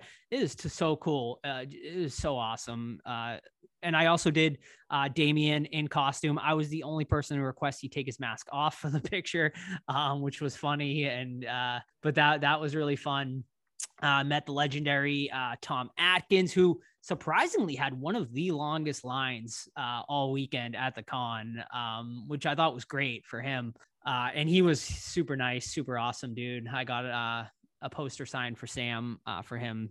Great Halloween three poster, great artwork on that. Met Savini because, like, man, I've had like so many opportunities to meet Savini and I've always passed on it. And then this time I was just like, fuck it. Like, I, I got to meet this guy. You know, he's like a legend. Like, how can I not meet him? And I just don't want to regret it. Like, I've regretted meeting other celebrities in the past and whatnot. So, met Savini. He was, you know, he was okay. He's, Savini, you know, I think most people always say, you know, he's kind of like, yeah, whatever. And he was kind of that way uh, to me. He wasn't like bad or anything. He just wasn't like maybe the most, you know, friendly or welcoming person, but he was still cool. Um, but the, the probably the nicest celebrity I met was definitely um, uh, the actor who plays Guillermo, uh, Harvey Guillen, I think is his name.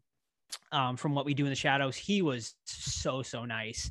Um, so awesome. Surprisingly, did not have a long line. I thought his line was going to be like huge because the show is so popular right now. I walked right up to his table. Like I, I was like shocked, but uh super nice, super welcoming guy. And uh I mean, I'm probably forgetting things, but I mean, it was a great time. I just love going to cons. It was so great to be back. Um, for me, person. Oh, I also met Dee Wallace too. Um, and I had her sign a Cujo figure, um, made by Homemade Horror. Steve, yeah, one of your guys. She had him on his table. Um, so it was very, it was very cool. I'll have to send a picture to you guys. I'll put it in the, up in the Discord. Um, but yeah, I mean, it was, it, it was a great time, and uh, yeah, I can't wait to go to more cons now. It like definitely reinvigorated my uh, love of like cons and wanting to go back. So yeah, Yeah, I, I personally think they shouldn't have him right now. I think that's why. I get it. Yeah. I get it. Um, No, it was I had a lot of fun in mine, but Yeah, so crowded. At least mine was. It wasn't managed well Mhm. space wise, and yeah.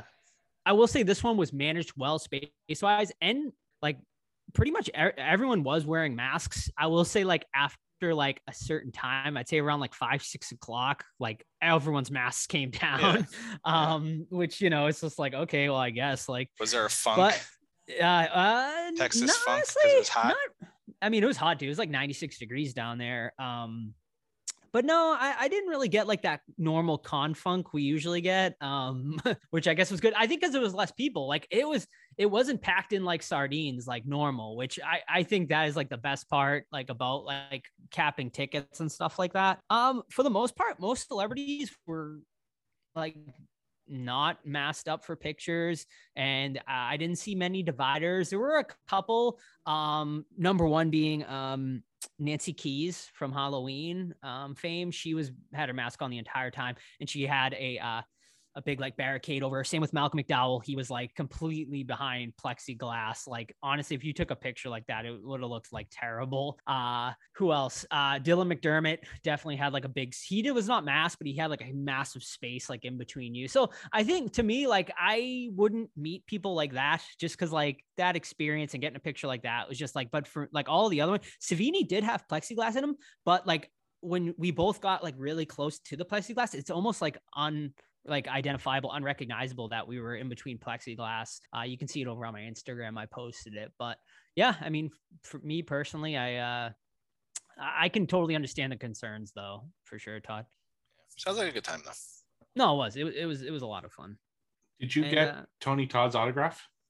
I did not. No, I only did the in in costume Candyman photo op. Um, mainly because his line was probably the longest out of anyone, which was like to me a bit surprising. I guess because the can obviously Candyman movie just came out, so like that like. Re- but I've been to like cons where he doesn't have a line at all. So like I mean, good for him. Good on him. Obviously, like this new Candyman obviously like reinvigorated uh, people wanting to meet him and stuff like that. And uh, but yeah, that's why I, I didn't decide to go for him. I'm only asking. Same with Danny Trejo. I uh, wanted to meet Trejo, but he he's, he's small in person. I don't know if you saw him uh, up close, but he's a lot Oh, smaller. Trey, than yeah, yeah, he is. I I saw him like so his yeah when I did uh the photo op with Damien, he was the photo op right before. So like he walked like right in front of me, and he is like a really short guy. Yeah, he's like the same height as me. Yeah. Uh, the reason I was asking about Tony Todd is because on last week's episode, while I was editing it, I noticed that you said, if I ever meet Tony Todd again, I'm 100% going to get his autograph. So, and then you go to Texas Frightmare, meet Tony Yeah, Todd, and don't yeah, get and his it didn't work autograph. but yeah, I get Yes. it. The line That sometimes. picture yeah, last I mean, though. so the fact, yeah. At least I got like the in costume photo op, so that's how I could like excuse it. But yeah, maybe another. I just did not feel like waiting in long lines like that that weekend, so I get it. that's why I Yeah, skipped I, it. s- I skipped a con this weekend. around. Horror I'm sure I'll have another opportunity. Yeah, Cincinnati, right? Uh, Oh, were you supposed to go? Uh, yeah, but you know, time got away from me, and then I was like, the last con was so crammed. I don't really feel like getting risking getting fucking sick. because it sucked. But uh, yeah, my, my buddies went though. They said they had a really good time, and it was better than horror, uh, the last one because they managed space better. So that's good. Nice. Todd, got any what watch? Yes, I do. Um, my first one is, I believe it's a 2020, 2021 release. Um, currently on Shudder, I believe both Steve and Joe watched this one called Caveat. Uh, I believe it's an English film. Um, and basically, yeah, this guy's like, hey, can you take care of my daughter? She doesn't have, or not daughter, my niece. She doesn't have anybody. Her parents are gone. She lives uh, in this secluded cabin that's literally in the middle of a lake, like a little island. Um, so already shady, right? And we got the shady characters, and then they take him to the island, and he's like, "Oh, by the way, you got to wear this fucking harness, and we're gonna latch it to you with like, um, you know, padlocks, and then you know, secure you to the ground, and you can't take it off because you can't go in the niece's room physically because it's like the chain isn't long enough and hey she's gonna have the key and by the way she fucking walks around with a crossbow so don't get shot. Um caveat i really love the premise. I love the creepy bunny thing but i felt like it kind of lagged a little bit in the middle there and i thought they should have got to the stuff that was effective quicker and then lasted longer. There was this dead body that was in the wall. I won't give you give it away who it was or why they're there because it's a plot point but it and then it happens fairly often so that's not like a mystery but it's super creepy extremely well shot and then a scene with that body later on is like holy shit this is terrifying. But it doesn't last long enough you know and it took so long to get there and it kept switching back from the guy's in peril or mortal danger. Now the girl's in mortal danger. Oh wait there's a twist now where this guy isn't who he seems he is. Oh there's a brother thrown in. So there's like too much going on. I thought they could have made it a little bit um, like a tighter story and it would have been great. So it was still pretty good. I gave it like a solid seven. Um, but yeah, nothing amazing. So caveat on Shudder. Yeah, I, I agree with everything you said there. Uh, this that that body scene might be my favorite this year of like So all good. the movies. It's just so well done. It's just yeah, you're right. They didn't have enough of that. So- No. Sam, did you watch anything uh, this week? Um, yeah, I only have one to talk about. So I continued on with American Horror Story, the next episode, and I thought it was better than the last one. So with this one, we kind of get the backstory on um my two favorite characters, which are Austin, played by Evan Peters, and then also Sarah, played by Frances Conroy. Um, so we get the backstory of why these two people decided to take the pills that the chemist is offering. And just to kind of like sum it up real quick, pretty much um, Sarah's character, she's a very well known author and she started writing like these really amazing romance novels. And she went to this town to just get inspiration. And she was also doing a book signing and only three people were there and like she was with her husband who ended up spending all of his retirement to help her write these books and he was really mad and just held a lot of resentment because she wasn't becoming rich like he had hoped she would. And he was also just like a really big dick to her and she was very quiet and just like scared of everything. So she finally takes the pill and then she ends up writing like all these amazing books because she's already talented, which we kind of talked about how the pill works. And then with Evan's character, he was doing um was it screenplay? I can't remember off the top of my head, but he was doing these like weekend drag shows just to make a little bit of cash. And all of the drag queens were making fun of him, saying he wasn't that great and he wasn't talented. And obviously, that wasn't what he wanted to be doing with his time. It was just something to like pay the bills. And he was actually like a really good performer. And then you see that Sarah gives him the pill and introduces him to that he could be like even though he's already talented he could ha- be rich and make money from his passions and stuff like that um, but it was a really good episode to learn like the backstories and it was one of my favorite episodes Good. Uh, that's episode four, right? So you're um that is episode is it four i feel like it would be five oh really? um what's today's i don't know i can't tell steve All right. Also, it's still impressive that you're that far in and don't hate it yet. So that's a, that's we'll good sign. see You wearing a brain dead shirt, Sam? yeah it's joe's old shirt Oh, cool. It's my shirt now. He's my family now. Nice. Wait, she's my family now. What's that from? Should be one of your trivia questions. Oh, Black Oh. Christmas. Come on. Jedediah. I'm wearing a Oh. the Beyond shirt. For anyone that's never seen it, great movie. Nice. One of Fulci's best. Yeah, for sure. Uh, all right. So for the next month at least, I'm going to be talking about screeners because we got a whole bunch of them. Uh, it's just that time of year with Halloween coming up. So uh, I'm going to talk a lot of new films. Uh, so the, the well, I'm going to talk one of the two tonight is a 2021 film, of course, and it's called Funhouse. So in this one, eight influencers are uh, chosen by a production company to uh, go onto a reality show uh, but they don't know that. They get drugged into it and then wake up in a house, kind of like the Big Brother Halloween house. Resurrection. What? No, Halloween Resurrection. No, Oh, is that we're doing trivia?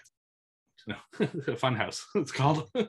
if anything, it's Saw Sawtooth. But anyway, that's a whole other thing. So yeah, so these eight influencers are drugged and brought into a house, and they're put onto a reality show where the winner wins a, a bunch of money, but it's only one person that can survive the house. And the way it works is that every few days, the internet votes who is the most popular and they rank them one to eight. And the person who is the least popular of the week uh, goes into a challenge that can either kill them or they can pass, you know, if they do succeed at the challenge, it passes on to the person above them. So the seventh person would go instead. And that's how the show works. So every uh, couple days they kill somebody off. So then it's there's like two interesting interesting things happening.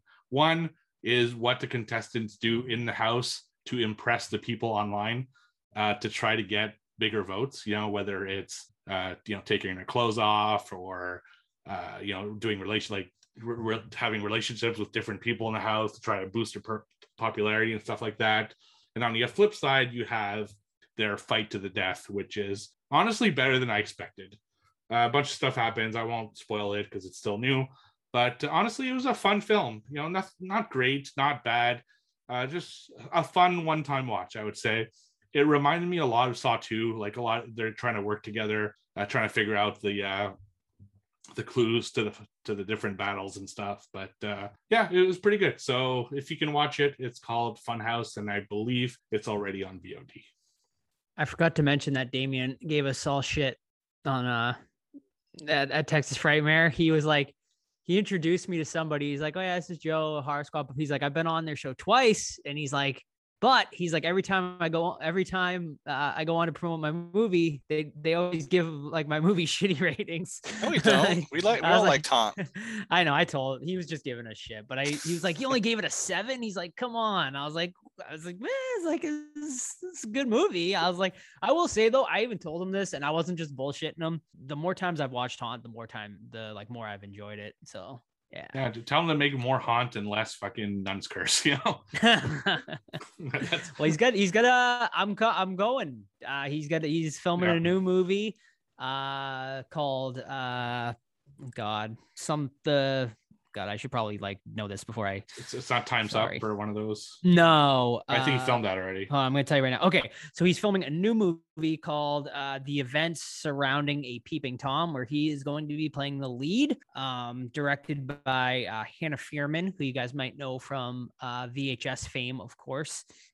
Um, but yeah, and I'm going to be featured in uh, a diner scene. Uh, so I'm going down to uh, Connecticut uh, at the end of this month.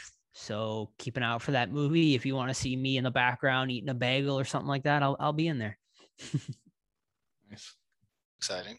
All right, horror world tour via Letterboxd. This one's from Slovenia. So my first horror movie from Slovenia. This is called Killbillies, currently streaming on Tubi in the US, and it is basically a Hills Have Eyes knockoff. Um, there's models, and they go up to the, uh, I guess, the forest of Slovenia to do some do a shoot, and they come across hillbillies. Uh, this is what they call them, so I'm going to use that word as well come across hillbillies that are like selling moonshine and things like that, automatically right off the bat, like they get attacked by like some disfigured Hills of Ice people, essentially. Um, they capture them, torture them, um, you know, almost rape one of them, kill the dude, things like that. So basically, it's just like people trying to run from these hillbillies the entire movie. It's um, nothing groundbreaking. I think I gave it like a two or something out of five on Letterboxd. Um, it is really cool though to see a film from a country that you normally wouldn't. So Slovenia, you never even think of stuff from there. So that's a it's a good effort. It's got some great gore in it, some really cool effects. The acting is serviceable, but my biggest hang up is the um, the music. It's like um, if I if you told me like they got their music from like random Google stock searches, then I would believe it because it's so like um, stagnant and like elevator music and like it's like they googled hard rock and then they first thing that popped up they took it and put it in the bar scene. It was like over and over and over again, same thing. Um, but a good effort. You know, I'm interested in the director. I forget his name. I probably can't pronounce right anyway, but he made a Dracula movie that I'm going to look forward to watching. And yeah, so Slovenia is off the list. So I'm happy to have that. So my second one is another screener, and this one is a documentary uh, from this year. It actually releases the day this podcast goes live, and that's Boris Karloff, the man behind the monster. Um, we've talked about in the past that I think for all of us, or at least most of us, uh, like the kind of 1950 and before era, we don't are, are we're not super familiar with uh, outside of maybe just the Universal monsters.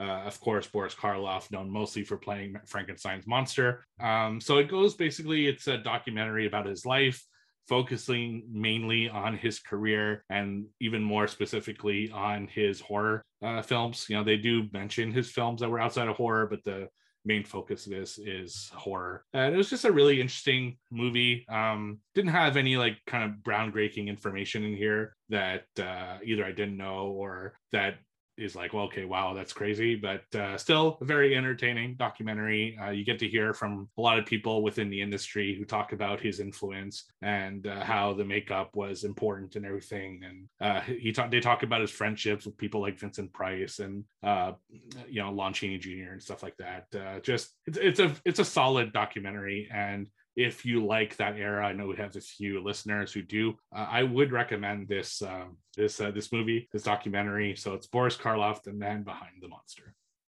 Trivia. Trivia. Get some trivia questions out, y'all. This is week number, game number 35. Currently, Steve holds on to first place, 87 points, 87. Myself, second place, 84. Joe, 83. Sam, 57. Like I said, this is game number 35. Any man or woman's game still. Um, who would like to lead off? Not me. Not Sam, not Samantha. I'll lead. I'll lead. Did, hold on. All right. Sam, do you need some time to get some questions so you can focus on answering? Just give me 45 seconds. Okay, well, I'll tell a quick story. So uh, I went to the uh, Candyman panel when I was at Texas Frightmare Weekend, and uh, of course we had a hotly contested debate a few weeks ago uh, during our Candyman bee sting question. Um, actually, might have even been last week. I can't remember, but uh, so uh, uh, Tony Todd did confirm it was 28 stings. So I he said, this, he said three different answers himself. He, yes, he, he himself. But then he they asked him again. They're like, "Oh, so it was 28." And he's like, "Uh, maybe it was 27." He's like, "I don't really remember." He's like, "But it was." He's like, "It was somewhere in that ballpark." But it was like someone uh even uh during the Q and A was like, they're like, well, they're like, wouldn't you remember since you got paid a thousand dollars a bee sting? Like, wouldn't you remember like the exact do- dollar amount? He's like, yeah, it was, he's like, it was like 30 years ago, and I put it in my kids' college fund, so I don't really remember. So the the myth can the legend continues on how many times he actually got stung, but he did mention he got stung in the penis a couple times that the bees went down his pants. So Oh my gosh. Ouch. yes, All right. I wish I could come up with like a little bee, bee candy man little like pun. Like a wiener bee pun. hmm Nothing comes to mind though. That's some honey. Mm. Nah, that doesn't work. Although, Come I, on, Todd. Come on, Dad. You're supposed to be good with this. well, I'm not, I, I don't do dad penis jokes. That's a little too far. But yeah, great point. although when I was like 17, my dad did do the penis in the box joke to me. What's that? Um, Dick in a box. You never seen that video? Yeah. It's my Your- dick in a box. Your dad did that too? I was like 17, 18, something like that. He's like, hey, look what I found in the yard. I'm like, what is it? And he had it a his actual box. dick? It was his fucking dick in a box, dude. No. I thought I thought the finger like to the box. No, bottom. he's like, fucking That's what. I thought. he, like- he, he fully Oh, committed to the joke. Yeah, That is that is fully committing. It's the- Yeah, that's a Wow. slippery slope. yeah. Um, Sounds like it. what was I gonna say now? Before I ruin the mood. Uh, All right, just say your trivia question. all right, Sam, you ready? I'm ready. Well, I'm not. All right. Good. I- I'm ready. I'll go with mine. Go. So, all right. So this was mentioned during the Candyman panel. So I decided to put it into my trivia question for this week. So, Tony Todd starred uh, in three Candyman movies. I'm not counting the remake because you know it was more of a cameo appearance, but um, he had mentioned that a fourth movie was on the table. Script was sent to him. He immediately turned this movie down. This fourth movie was Candyman fourth versus Leprechaun. Leprechaun. You take too long. Hey, J- J- J- No, Joe took you too long to too say the damn goddamn long. question. I know. I'm like, what? I'm like, he's probably gonna ask this, but let me make sure. Take too dang long. That'd be fun. I don't know how that would movie so would work, like but they don't mix. Yeah, they don't mix at all. yeah. I mean, Tony Todd would just step on him and be over. So, Yeah. Mhm. all right. Um, I'll go. These questions come from Kayla. Glad to have you back on the trivia, Providing us trivia. uh, doing my job pretty much. All right. what monster is summoned in the basement in the film The Cabin in the Woods? Um, Zombie. uh, it's just a The ghost. demon. Joe got it. Zombie, redneck, torture family. Oh, Oh, I yeah. totally Yeah. misunderstood your question then. Oh, Darn you it. did? It wasn't your fault. It was my fault being I'm stupid. sorry, Todd. It's okay. That's You know, right. scrap that and let No. me go. No, I no. my damn Point. point. I'm I'll take just the point. teasing. All right. Miss Walker. I'm gonna call her Miss Walker. She's on the Discord. Sweetheart sent me a Instagram post. So here it is. Question. And you know, I'm gonna read the whole thing. Here's a trivia question for tonight that is shamelessly directed at Sam. So maybe she can get this Oh. point. Scared. And I know what you did last summer. What holiday are they celebrating in the car? Fourth of July. Bing ding ding. Got it. Mhm. Nice. Nice, nice, nice, nice, nice. I haven't seen that movie in so long. What are you waiting for? Oh God. All right. Terrible. That's my girlfriend. So the uh, first it. question is from Weezer Face. Oh. Uh, I'm gonna alter it a little bit because it's a little too specific, I think. but uh, let's go. Which year did the first episode of The Walking Dead air? 2009. 2009 is on the board.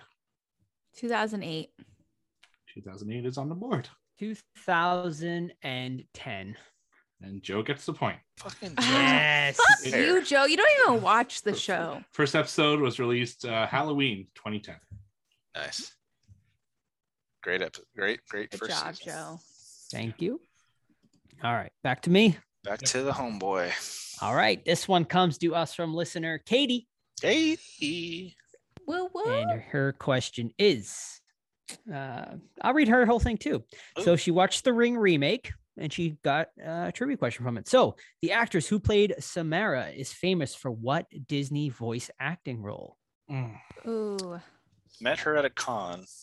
She's fucking hot. Oh, she's hot now. Out there. She's hot. Okay.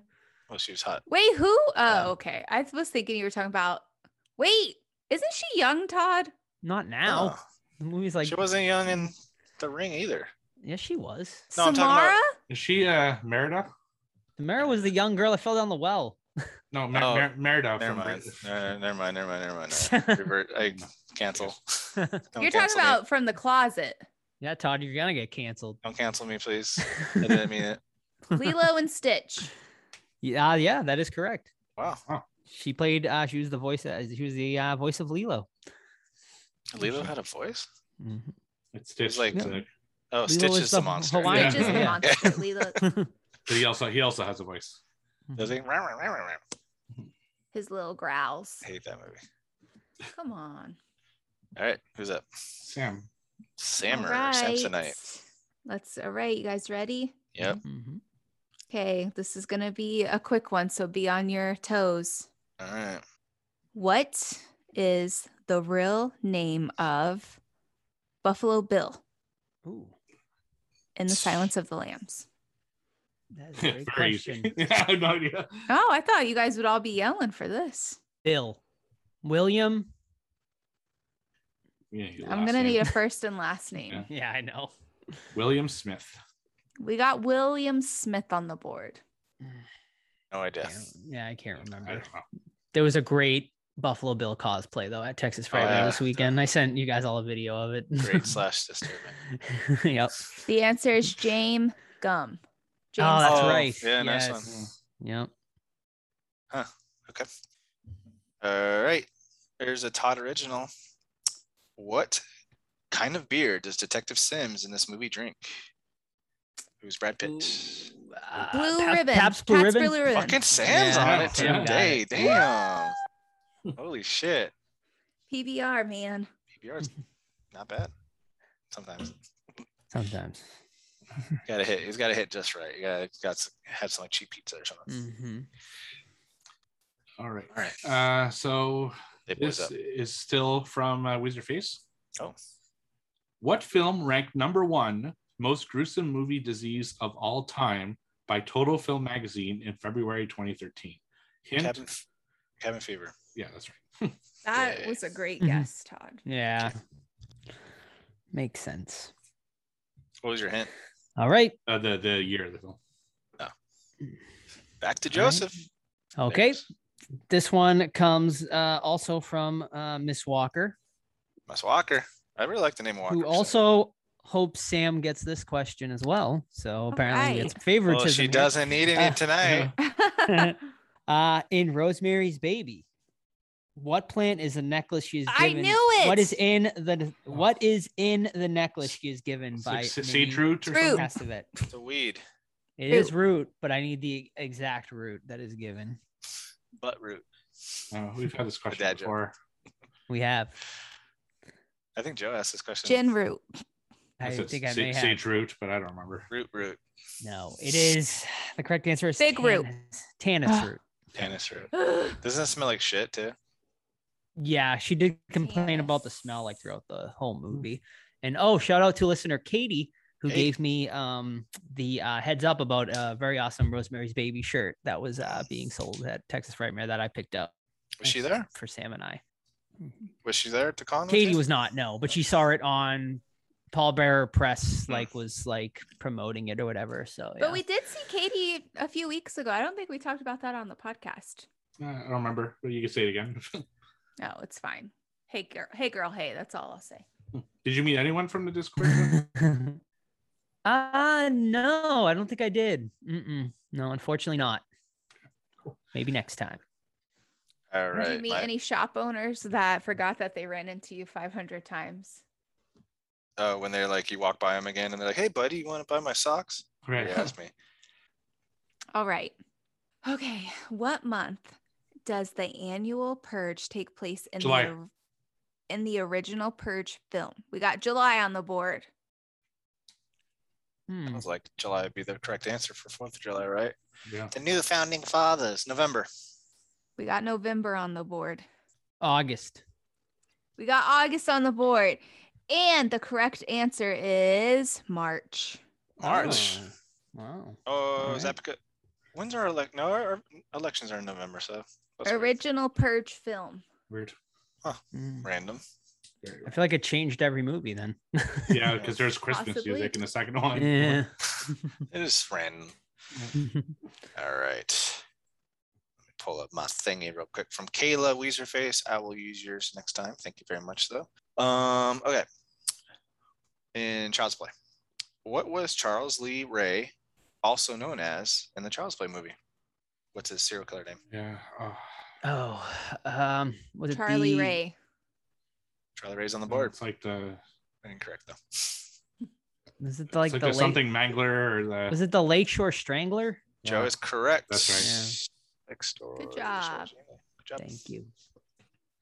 All right, Thank last question thank of the night. Yes, I mean it's guaranteed zeros for Steve. Yeah.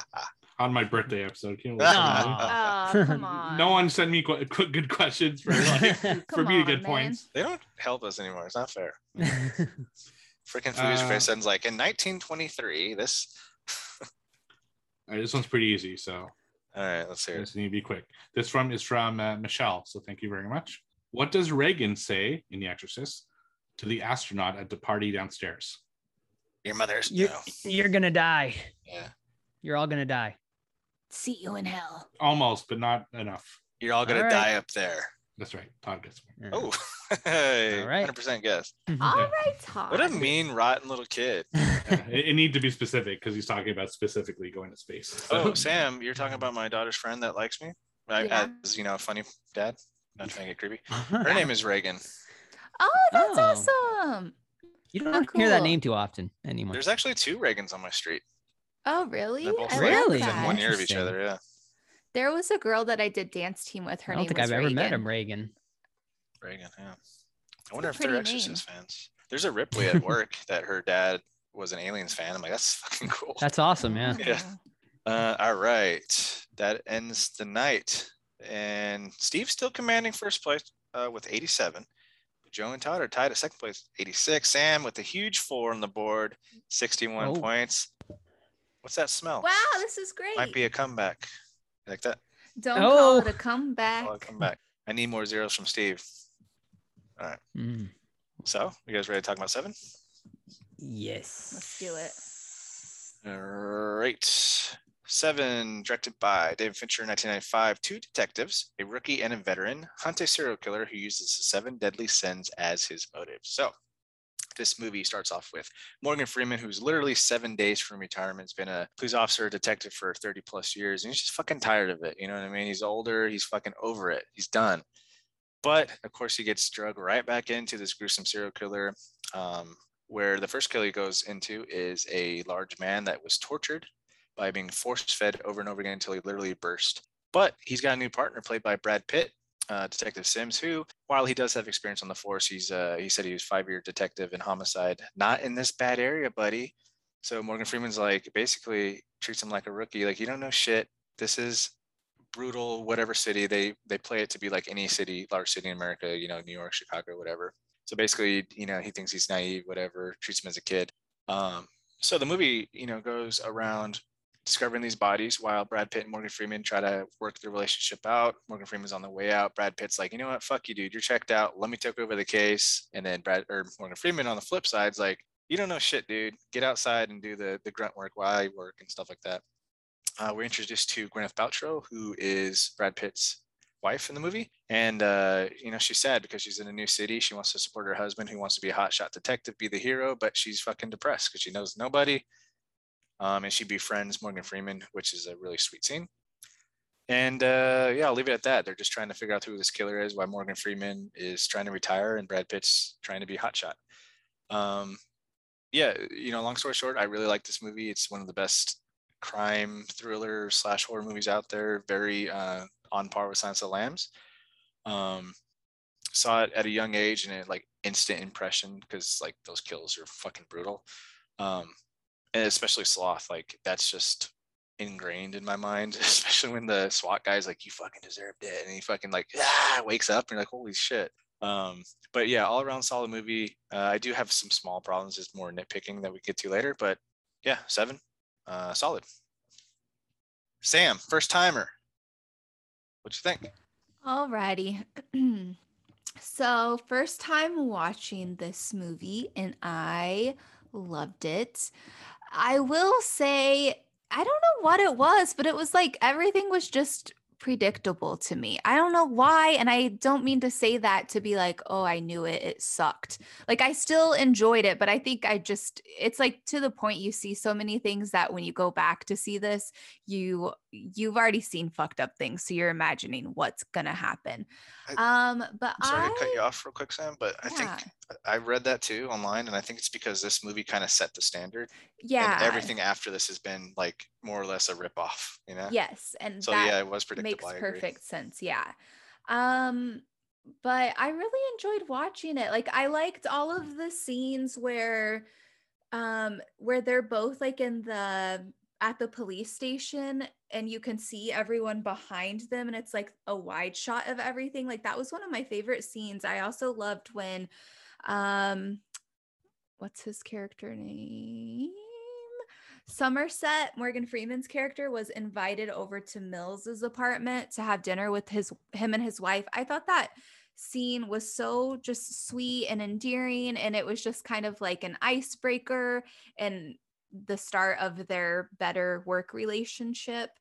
um that scene that Todd was talking about. I was not expecting that. Like right when the guy was like this is what you deserve and I'm like come on man, he's dead. Like let it fucking relax, bro. Um and then that person is like still breathing. I was like so scared watching that. I was like and I told Joe I was like all right, well that's going to be like burned in my brain for a while. So creepy. Um I am usually not not that I'm not a fan of Brad Pitt, but I've never been like oozing over him like a lot of people are, but I really liked him in this movie, although I felt like his pa- his him being impatient was really annoying to me, but that's just him like he's he's not really young, so why was he so impatient cuz he had been in this kind of work for a while, right? I don't know, maybe I I missed wanted to be a hot shot. Yeah. I guess so. It's like relax. You are you look great. You don't need to be a hot shot in all categories. Um but I don't know. And I loved that we kind of realized that um Mills's wife Tracy isn't really happy in the city and she's just kind of miserable, but she's trying to hang on for the love of her husband, you know? And what else do I have to say? I really hated I just hate Kevin Spacey's fucking face. I hate it. Like I hate that guy. It just I literally wanted to like rip my fingernails off every time he talked, every time he had that stupid like shit smirk on his face. Um but it was really good. Although I will say with the ending, I felt like I wanted something a little bit more. Like you gave me this whole platter of so many great things throughout the whole movie, but then at the end, I just see Mills in a car and Somerset's like, give him everything that he needs. And it's like, bye now. I'm like, can I just get a little bit more? Like, where's your cabin going to be at? Can I see you living your retired life in the cabin? And then can I see what happens to Brad? But I guess it kind of wants you to feel a little empty with him losing his wife, which is really fucked up. Um, so yeah, I liked it a lot. Just a note, it's in the extended cut. If, uh, if it is. it is, yeah.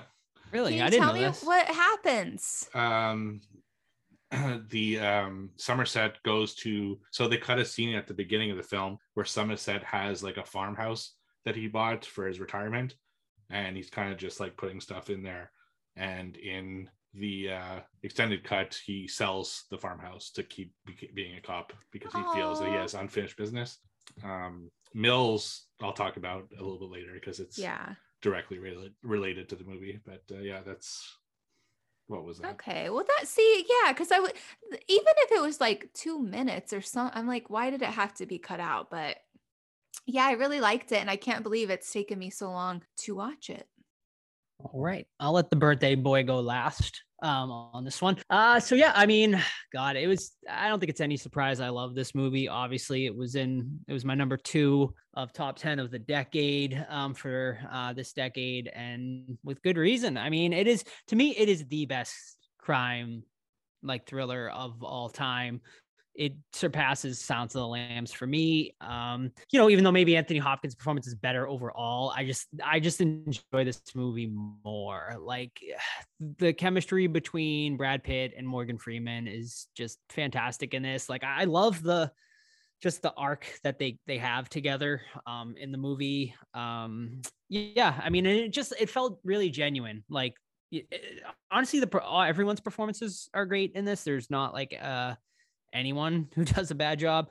Uh, the kills are great, or you know, you, even though it, and it's pretty amazing because like you don't, they're all like off screen, right? But then you kind of see like what happened to everyone, and that alone is just like disturbing enough. Which like goes to show sometimes you, I guess you really don't need to see the kills for it to be um disturbing, and uh, it works just the way they lay out the crime scenes in this are just all so well done and just feels really um, authentic in a lot of ways. Um, the mystery that's held about John Doe for the longest time, I think was was great. Um, I really love the scene where they almost catch him, but he gets away. Uh, yeah, I mean, Kevin Spacey's performance in this as John Doe is great. Uh, I, I I- do disagree with Sam. I think the ending was was perfect. I think the way it ended was was, was perfect. I think leaving uh you know that the movie kind of open-ended to know like what happened to mills and whatnot i think leaves for a great discussion which i'm sure we're going to discuss later on in the show because you know there's several different ways that could have went and just that quote by morgan freeman at the end there the hemingway quote i thought was just like a, be- a beautiful way um to end the movie um Can you tell yeah, us I the mean- quote, Joe? it was um I knew you were gonna ask him the, on the spot. i know you put me on the spot here Or Uh, can I'm you tell me the gist because I don't I don't Yeah, remember it. it So I wasn't um, asking to. the, the world the world is a beautiful place and worth fighting for i agree with the second part i think actually i think i got it like perfect if i'm not mistaken. right. um which i thought i mean and it's so true right? Like because the world can be a very ugly place in that but it is at times definitely worth fighting for and uh, i think that was a great way to to end it and i mean fincher is obviously great. I'm a big fan of him. He's made a lot of fantastic movies. Um looking at i had never realized he was such a big music direct video director um before his career really took off um sam he directed your girl paula abdul straight up music video which i know you would enjoy That's hearing why, that. yeah, I saw his name. I was like, why have I seen his name on something so many times? He worked so yeah, he worked with like Michael Jackson, Madonna, like all Aerosmith, like all the great, which I never knew before until uh, IMDb him today. So I thought that was really cool. But I mean, he made so many. I mean, Fight Cl- like Fight Club's like one of my favorites as well. Um, and the Social Network was good, but he's done a lot of great stuff. Um, but yeah, I mean, that's my thoughts for now. Um, well, obviously I picked it, so obviously I want to at, le- at the very least discuss it. I'm, I'm Uh, sorry, Steve. I should have had you lead with it. No, it's fine. It's good. I can kind of finish off the thoughts. Um, so the I, I've had this movie in mind as my pick since we started doing picks, which was conveniently right after my birthday last year.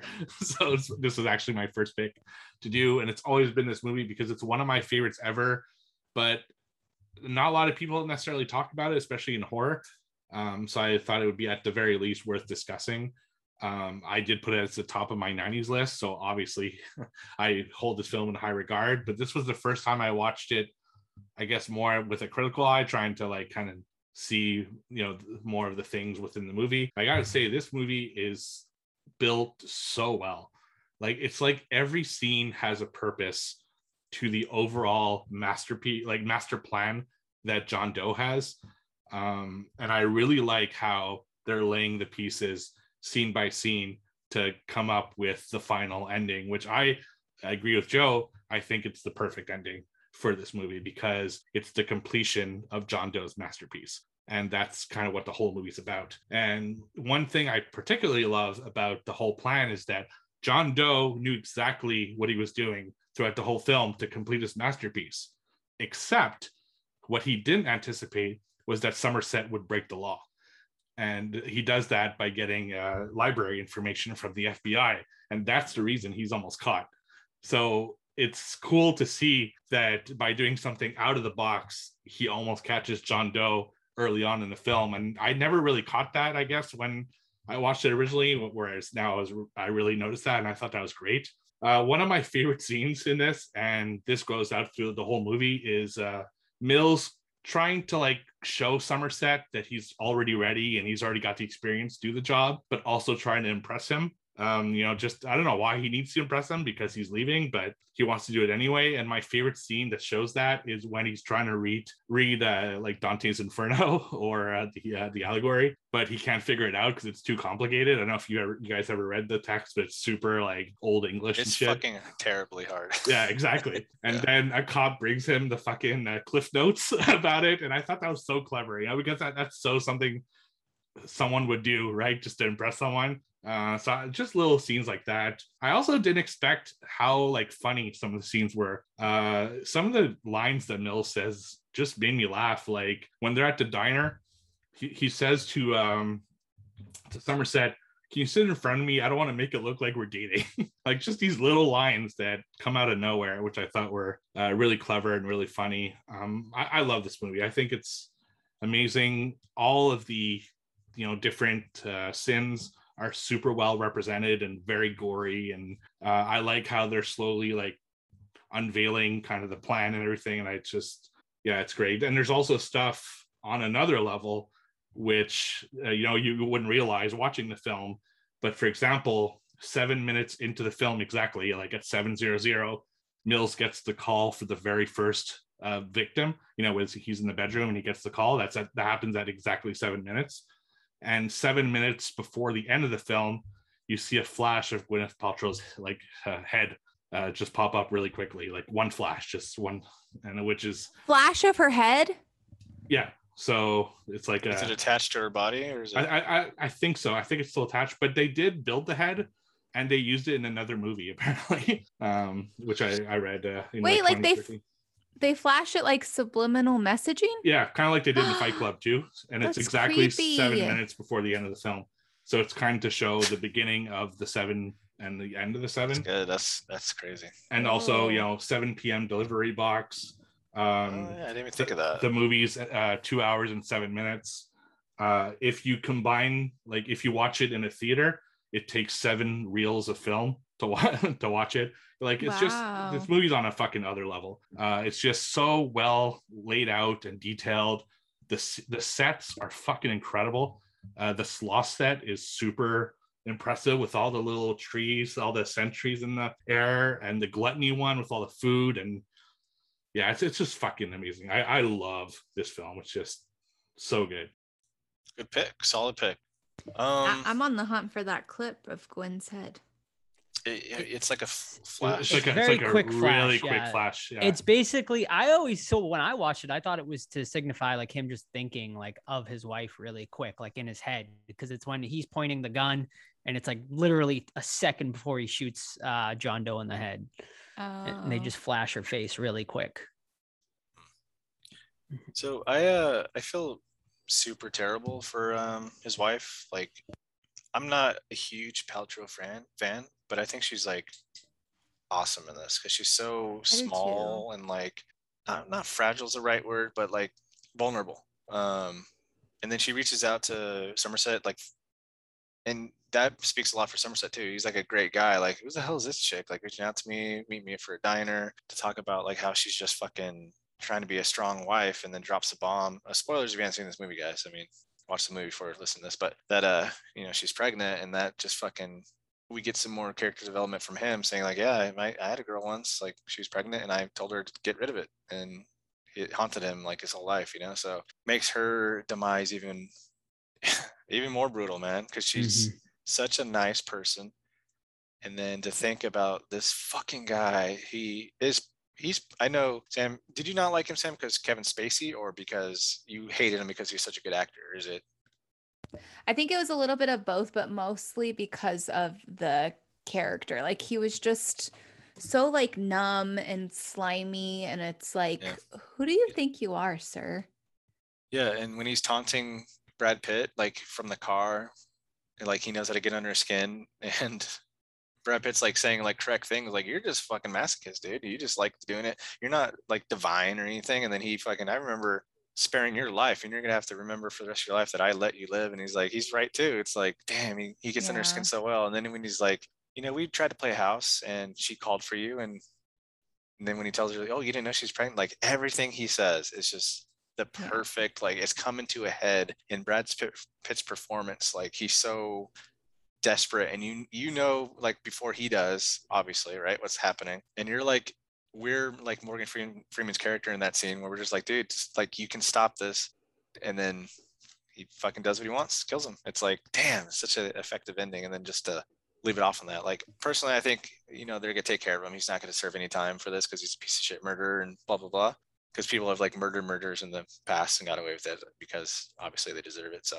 But it's still like fuck man. Like he's his life is ruined. Like it's Mhm. terrible. It's such a great ending Yeah, and uh, credit to like obviously like the the I mean the script uh because like they like you knew he was gonna shoot him right? Because like the whole movie like there's these little scenes where he like does like loose cannon shit like and you just know like it's going like he's not gonna be able to like hold himself back enough. But like in the back anyone head- could right? No i mean probably not right? I but couldn't like I, yeah. there's like but there's like you know it's gonna happen but then there's just like that little one percent where you're like maybe he'll make he'll you know do the right thing but like yeah and it's just like ah, it's so well done like that ending is just i mean that's why it's like one of the most iconic endings of all time so my question is when did John John Doe have time to kill Brad Pitt's wife?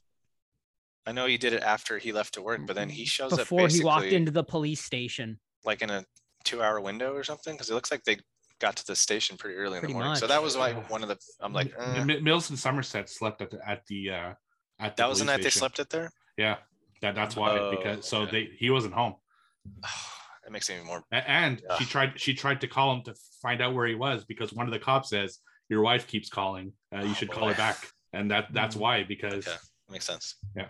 So there you go. Brutal. Gosh damn.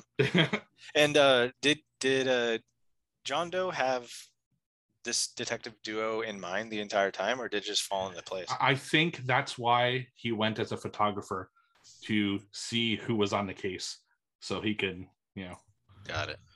Yeah. Fucking John Yeah. Doe. So it, I mean, yeah. So, but that is a good question. Like, so it did just kind of fall into that play. Like, so if it was another detective duo, like he would have went and found that information. Like, w- his plan was always just to kill like a detective's wife or something. Like, was that always? I don't know if he had an, another Yeah. another envy in mind. Yeah. Or who knows? Maybe you know. I don't know. That, Yeah. That's that's one of the open ended questions, right? Mhm. He- I mean, he's he's clearly full of shit too, John Doe. So he could have done anything to fit his own narrative in his stupid mind. Right. Right. Mhm. Um, but how many times did we see John Doe in the background where we didn't know it was him yet? I know outside of the leather shop, he walks by, and then obviously he takes his a- picture and has a A couple confrontation. with times. him. Yeah. Yeah, Mhm. that's good. And his fucking apartment's like a, a scary maze from a Halloween attraction. It's like, jeez. Yeah. No kidding. It was- Yeah. That's great. Um, you guys want to get into the few questions we got about it? Uh, Joe, do you have to leave? I Sure. Uh, I got like five minutes, so Okay. So if you guys maybe maybe we'll want to rate it, and then you guys can just do the questions without me. All right, That's cool. Yeah, fine. sounds good. All right. So I'm interested, Sam. What do you rate it since it was your first time? Um, I'm gonna rate it. I don't know. I feel like there's pressure because I'm like, well, what do you Nah, guys? you do you, girl. Where does it rate on your scale? Am I am I too giving with my rates? Um, It's a I safe don't It was a really great movie, and especially back then, like holy cow. So I'm gonna give it a nine point two. Very nice. I'm high up there. It's a 9.5 easily. Um, maybe a little higher, but definitely not lower. Um, just a little bit of the timing bugs me a little bit with this movie, with between crimes and stuff. But other than that, it's fucking, it's great. Uh, yeah. To me, it's a, a pretty perfect movie. It's in probably my top twenty of all time, which is why I give it a perfect ten. I I think this movie's perfect. I don't. There's not one scene or one thing. There's nothing I can think of that is like any sort of negativity towards this movie. I absolutely love it. Yeah, and I'm right there with you. This is one of my rare tens. You know, I think it's as perfect as a movie can be. Really, like, of course, it's not perfect. per- You know, there's no such thing as a perfect movie. You know, it is a little slow at times and stuff like that, but uh, it's just so well made uh, on every level that I think it deserves a ten.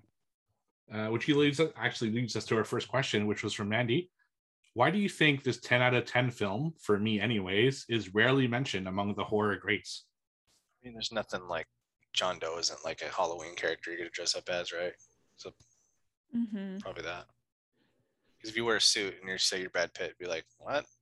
like, so there's nothing like recognize recognizable like Candyman or Michael Myers or anything.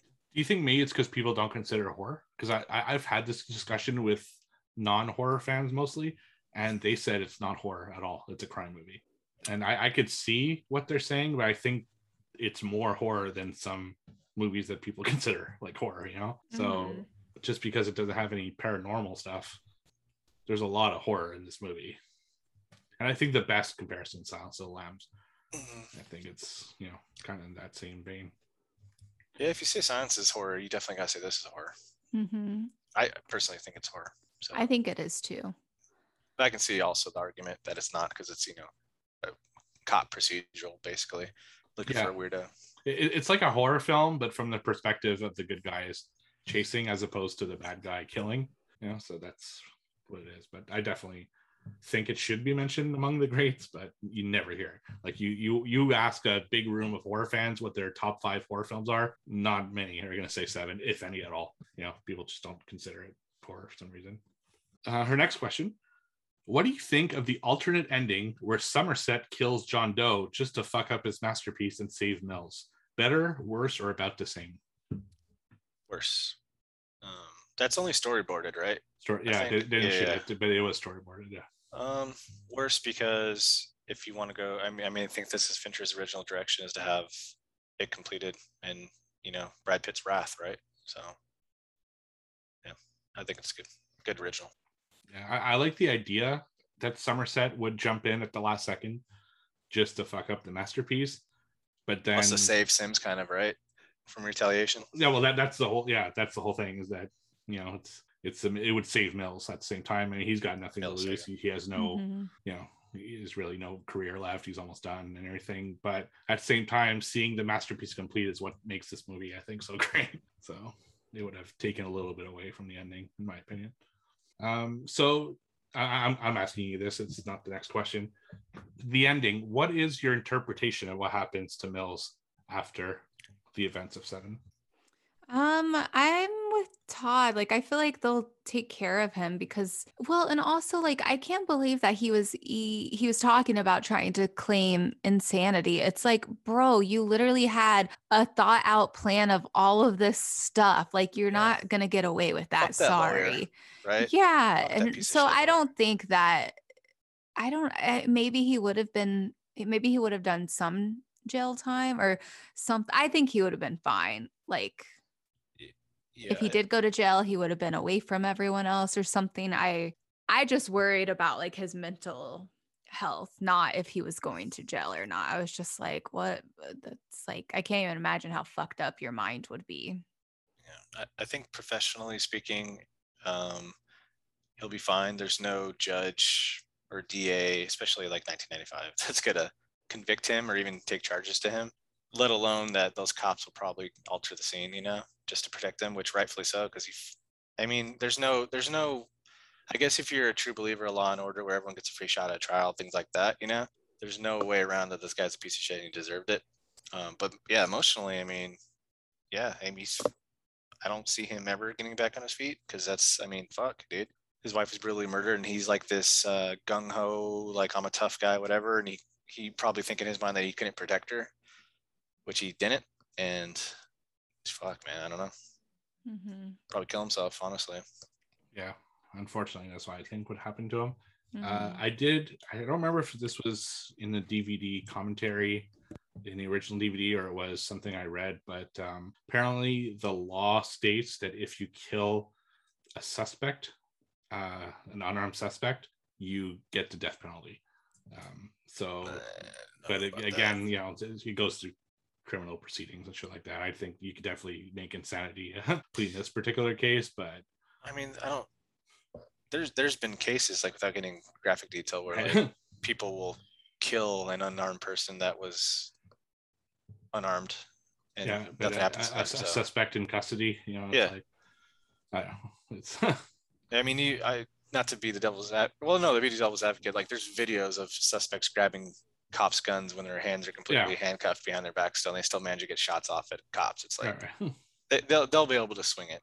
yeah, but I think he'd probably kill himself. Is Yeah, and what would unfortunately, I mean, he lost everything, right? So yeah, plus that but- apartment sucks ass. yeah, exactly. Uh, the last question is from the Crypt Salem. What's everyone's favorite kill? Sloth, right? So It's So brutal. fucking scary. Fucking yeah, brutal. it's awful. That I'm makeup glad- is just amazing. Gluttony's pretty fucking brutal too, though. Uh, at least that one was done in like a day or whatever. What this- about lust though? Yeah, Lust is Oh, pretty. Yeah. That Yeah. actor too that yeah. was being interviewed. Oh, he was great. Yeah. He had to, you know, have sex with a girl with a Can you knife imagine? penis. Knife yeah. penis. Yeah. It's Jesus. insane. Yeah, that, yeah, but I think Sloth is the most memorable of the seven in this one. Mhm. It's yeah, because the other like Pride you barely see. Yeah. Um, there was Dr- no attachment What was Pride? that one. is, The- is a girl who The like mo- model. yeah the model. That's fucked up. Yeah, well, he would have a field day nowadays with fucking yeah, no kidding. social, Jeez. social With media. social media, just pre social media. So You'd be like, um, fuck. Greed was like disgusting, but I guess because it was a lawyer, no one cared. Yeah, that was like a precursor to Saw for sure. Oh yeah, the Saw was A definitely lot of this movie. Yeah, they borrowed a lot, or AKA borrowed a lot from this movie. Yeah. Do you think? Do you guys wish that they would have shown um Mill? Is it Mills? I get them confused Mills, now. yeah. Mills's wife uh, being killed, like somehow. I don't think he needed it. You know, um, I That think it would've been been fucked far. up to like Yeah. see though. yeah, I just Maybe don't think they blonde needed it. Yeah. May- Yeah, I think it also would have been effective too if well, I mean, this isn't as impactful, but if um John Doe was lying the whole time and there's like nothing in the box, you know, and Brad Pitt just snapped because he, you know, was off on edge. But Well, so the studio ending, um, which Brad Pitt fought not to have, was that it was it was a dummy head, Hmm. in and Somerset notices, and then there's a chase scene with uh, them chasing after. I don't like that ending. Yeah, me neither, and that's Sense. why, you know, because they thought it was too dark, and people wouldn't go see it if it was too dark. Um, so I would have hated that ending. But yeah, no, I, I don't think you needed to see the honestly the head. I think just knowing that it was the head in there was enough. You know, it, it's when he finds out that she was pregnant. The the look Kevin Spacey gives her, like, oh, Yeah, he's he, He didn't didn't know. yeah. like, oh, fuck, what a you, creepy man. man. Yeah, Yeah. He should have. Morgan Freeman at that point should have walked up to him and unhandcuffed him. Like, here you go. He got away. Right. Yeah, yeah, yeah. Well, I'm just like, why didn't he tackle him and like shove his face to the ground and shut him the hell up? It's like you knew where this Oh, was Morgan going. Freeman? Yeah. Or like put your body over his so you can't shoot him. yeah. No, not that, but Yeah. do you think a part of him wanted him to shoot him? Like a small part of him is like, maybe he should just fucking shoot him. Yeah, I, I wonder about that. Some, I mean, he's not a perfect character, right? So yeah. he's, he's not, but his whole character arc though, wasn't it like he's tired of all the filth and yeah, how people are, so might have gone against his character right. trait. Um, Like he still tried to stop him, he just didn't go in Yeah. front of him. You know? that's true. I'm just glad that Morgan Freeman didn't shoot Sims, like I, or Mills. Sorry, they they could have totally went that route where Somerset kills him for whatever reason. That would have sucked too. Somerset How- killed Mills. Why Yeah, would like he have shoots him. killed him? No, just to like stop him from shooting a suspect. Like I couldn't see that being a Oh. twist that they probably toyed around Oh, like maybe shooting him in the foot or something. or just killing him outright, just to save save the guy. Now, I don't want to want this, but I can see like totally like a studio saying, "Yeah, "We need Yeah. to have them have a twist again." Okay, then that's even darker than the fucking Yeah. original.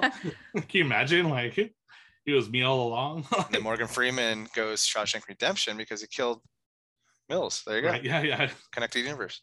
right. And changes his name to Red. Anything else you guys want to say about the movie before we close it off? Mm, no, great movie. Yeah, amazing. Happy Right. birthday. Thanks. Happy birthday, Steve. Okay, guys, that's going to wrap up this week's episode. Be sure you're following us on Instagram and Discord. Don't forget about our signing that we are hosting here in Salem at Silver Moon Comics with the lovely and maybe handsome Damien Maffei. And um, next week, we are reviewing Malignant. Excited to get into that. And we'll catch you next time. Bye. Bye. See ya.